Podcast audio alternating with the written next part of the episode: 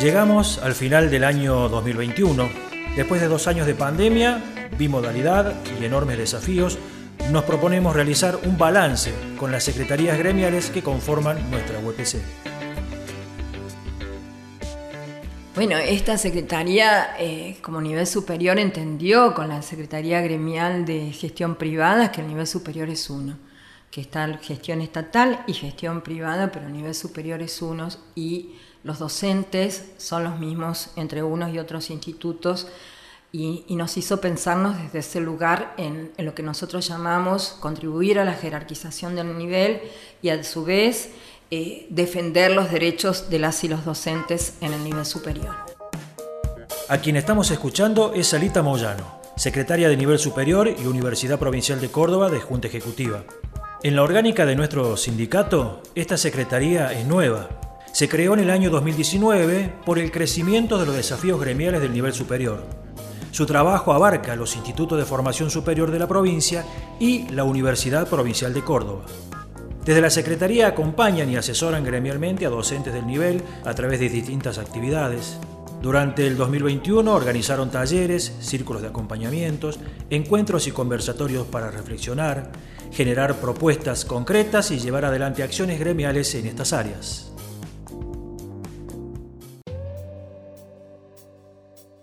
Hola Lita, ¿cómo estás? Buen día. Oscar, buen día, buen día a todas y todos. Bueno, contanos, ¿cómo inició el 2021 la Secretaría? Bueno, qué, qué, buena pregunta, ¿cómo iniciamos el 2021 la Secretaría? Primero quiero hacer referencia un poquito que esta Secretaría tiene como un doble nombre o apellido de Secretaría de Nivel Superior que representa a los institutos de formación docente y formación técnica y a la vez es la Secretaría Gremial de la Universidad Provincial de Córdoba, creada a partir de ocho instituciones fundantes y que se va construyendo como universidad y todo lo que ello significa al docente convertirse también en docente universitario en un proceso que hoy se llama de normalización para llegar a la vida plena. El 2020 cerró para nosotros con un acta acuerdo que garantizaba los concursos de regularización a los docentes de la Universidad Provincial que habían sido transferidos o se fueron incorporando sin exponerlos, como establecía el estatuto, a los concursos públicos y abiertos de títulos, antecedentes y oposición, en lo cual estamos absolutamente de acuerdo, pero también entendemos que como gremio era fundamental resguardar los derechos adquiridos y esos derechos adquiridos tenían que ver con garantizar la continuidad docente en el marco de esta universidad en proceso de normalización. Estos concursos, los docentes tienen que dar cuenta de la titulación, que tiene que ser de grado, de una antigüedad que hemos establecido y hemos ido ajustando para beneficiar un universo más amplio de docentes a la vez que se dan en un marco de concursos con un proyecto que denota una formación profesional y un proyecto que tiene que ver con esta universidad que tiene un fuerte impacto en, lo social. Derechos que se fueron ampliando con la incorporación de los docentes con módulos horarios, de los docentes coordinadores de curso, de los psicopedagogos y estamos cerrando el 2021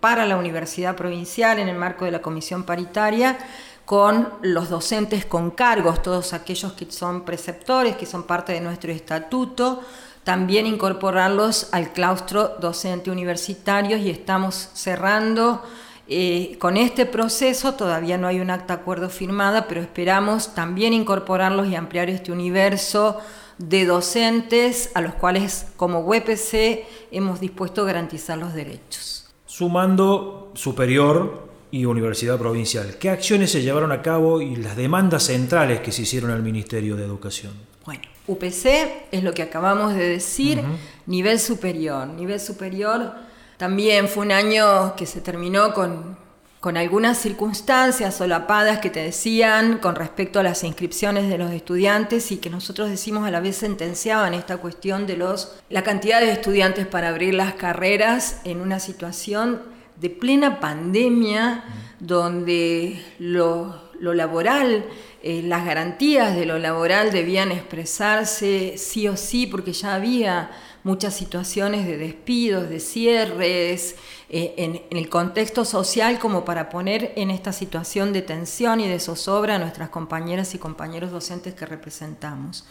Gestionamos mucho y gestionamos con acuerdo con las direcciones de que ese no, no era el número apropiado, menos en estas circunstancias y menos sin hacer lecturas de contexto que tiene que ver con los territorios. 30 eh, estudiantes en el interior, tal vez no sean fáciles de obtener, pero sí entendemos primero la educación como derecho, y esto lo pensamos en una estructura de lo social, y después el nivel superior, la presencia del nivel superior en los territorios particularmente del interior, como fuente laboral para las y los docentes y también como eh, lo que representan. Eh, a veces nos encontramos que el número de, los egresados, pero sabemos que son los que van a poder encontrar trabajo y cubrir las vacantes que se dan en el sistema obligatorio. Y a la vez nos parece muy contradictorio pensar que por un lado estamos exigiendo y en buena hora por una ley, en un acta acuerdo que hemos firmado, que para ingresar a la docencia en el sistema obligatorio es fundamental ser docente y por otro lado estamos en tensión permanente qué carrera se abre y qué no de acuerdo al número. Creo que eso es algo que tenemos que revisar y defender y defender sobre todo la educación superior como derecho. Problemáticas que se sostienen, algunas mencionadas de pasada, eh, en este 2021 por el impacto de la pandemia. Problemáticas que se sostienen. Yo creo que el gremio ha sido muy claro, la UPC ha sido muy clara en decir que los, los docentes sostuvieron el vínculo pedagógico, y lo hicieron con lo propio, lo hicieron con sus computadoras, con sus celulares, con su internet, lo mejoraron, aumentaron la banda con mayor costo y algunos hasta han podido invertir con, mucho esfuerzo en, en, dispositivos tecnológicos que el Estado no proveyó y que todavía no ha alcanzado a cubrir no solamente a los docentes y a los docentes, sino también eh, a los estudiantes. Esa es una problemática. La otra problemática que atraviesa el nivel superior tiene que ver también con ha sido la presencialidad plena como en el nivel obligatorio por una cuestión de que ha vuelto en, aquellos puntos esenciales y nos parece muy bien que es la práctica docente, no en todos los años, y eso creemos que hay que revisarlo, en la práctica profesionalizante fundamental, y el transporte no está resuelto. Quienes viajamos al interior nos encontramos que antes contábamos con 10 frecuencias que nos permitían movilizarnos de una localidad a otra, que es lo que se da tanto para docentes y estudiantes, y hoy tal vez nos quedaron dos frecuencias. Son aspectos para revisar, son aspectos para revisar los dispositivos, la conectividad, los alcances de las capacitaciones, porque fuimos docentes formados para la presencialidad y sin embargo dimos cuenta de, de la capacidad para montar un dispositivo de, vínculo pedagógico, de, formación de los futuros docentes y los futuros técnicos, increíble. En realidad en todos los niveles lo hicieron todos los docentes, pero el Estado no ha estado tan presente en cuestiones y en cuestiones a, la presencialidad que tienen que ver con lo edilicio. Y, después, como gremio, fundamentalmente lo que nos preocupa es eh, la jornada laboral esta bimodalidad que vino para quedarse y que no, no está puesta en discusión, porque seguramente propicia y facilita, siempre pensando como defensores de la educación y de los educadores en esto de la educación como derecho, que no está fácil trasladarse, no está fácil alquilar un departamento o pensar en estudiar fuera de la localidad en la, en la cual muchos estudiantes viven, muchas personas no van a poder acceder a, otra educación que no sea esta y la bimodalidad lo favorece, pero no sin definir cuál es la jornada laboral del docente, cuántas horas va a trabajar, cómo va a ser ese trabajo, son interrogantes y hay cuestiones que no están legisladas, pero que nosotros tenemos que estar pensando cómo generar nuevos derechos. En esto de la, de la bimodalidad, recordad también el año pasado se, creó el Instituto Superior Politécnico Córdoba, un instituto con carreras nuevas, un instituto que procura articular, y así lo, expresó la directora general, con los institutos que ofrecen carreras técnicas sin entrar en cuestiones de, de competencia con respecto a las ofertas educativas y nos pareció bien y creo que lo más importante también es poder estar presentes eh, como UPC en las coberturas eh, de las unidades curriculares nuevas que se dieron. Nos preocupa sí que los cargos no siguen un procedimiento de convocatoria y un procedimiento donde haya una participación de UPC que siempre tiende a la transparencia y a las garantías para las y los compañeros que se postulan. Situación que también se atraviesa en, en el Instituto Superior de Estudios Pedagógicos, un instituto incorporado en la órbita de la DGES y que nos reclaman las y los compañeros los mecanismos de ingresos, que no son los mismos que se utilizan en el resto de los institutos superiores y creemos que debería ser como instituto superior que es, como así también los cargos, las designaciones, y ni que hablar de la jornada laboral de nuestros compañeros que tienen contratos o son monotributistas o tienen horas MAP para desempeñar algunos cargos y esa es una preocupación que también nos queda en la agenda para el 2022. ¿Cuáles fueron las articulaciones con otras secretarías? Bueno, esta secretaría eh, como nivel superior entendió con la Secretaría Gremial de Gestión Privada que el nivel superior es uno, que está gestión estatal y gestión privada, pero el nivel superior es uno y los docentes son los mismos entre unos y otros institutos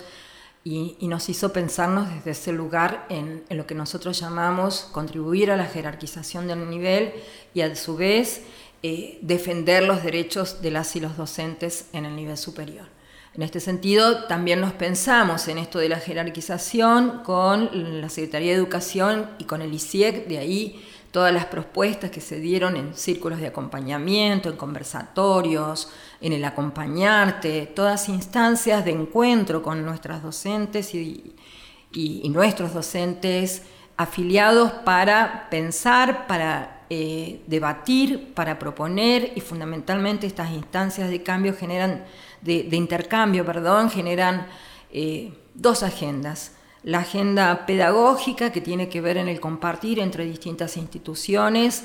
y, tomar lo mejor que, de cada dispositivo que se generan en la formación docente y en la formación técnica en cuanto a lo pedagógico, por supuesto con el apoyo de todo el equipo que tiene la Secretaría de Educación y el ICIEC, y una agenda gremial, porque también estamos cerca de nuestras compañeras y compañeros afiliados que nos dan esta, esta agenda de reclamos, esta agenda de pensarnos gremialmente. ¿Qué quedó pendiente en el año? Quedó pendiente eh, sentarnos. Nosotros eh, veníamos acostumbrados a trabajar con las dos direcciones generales en, la generación de, instancias de resoluciones, mecanismos de ingreso y demás. Hemos pedido porque hace falta revisarlos, porque cambiaron eh, la forma de enseñar y de la enseñanza en el nivel superior y necesitamos revisar, no nos estamos pudiendo sentar, necesitamos saber qué pasa con los consejos institucionales, ver los mecanismos de ingreso, siempre pensando para adelante, siempre pensando en la bimodalidad, siempre pensando en las posibilidades, pero también creemos que hace falta esta, esta comisión eh, paritaria de lo laboral en el nivel superior y no lo estamos logrando. Gracias Lita, gracias por tu tiempo. Muchas gracias a todos y que tengan un muy buen sábado.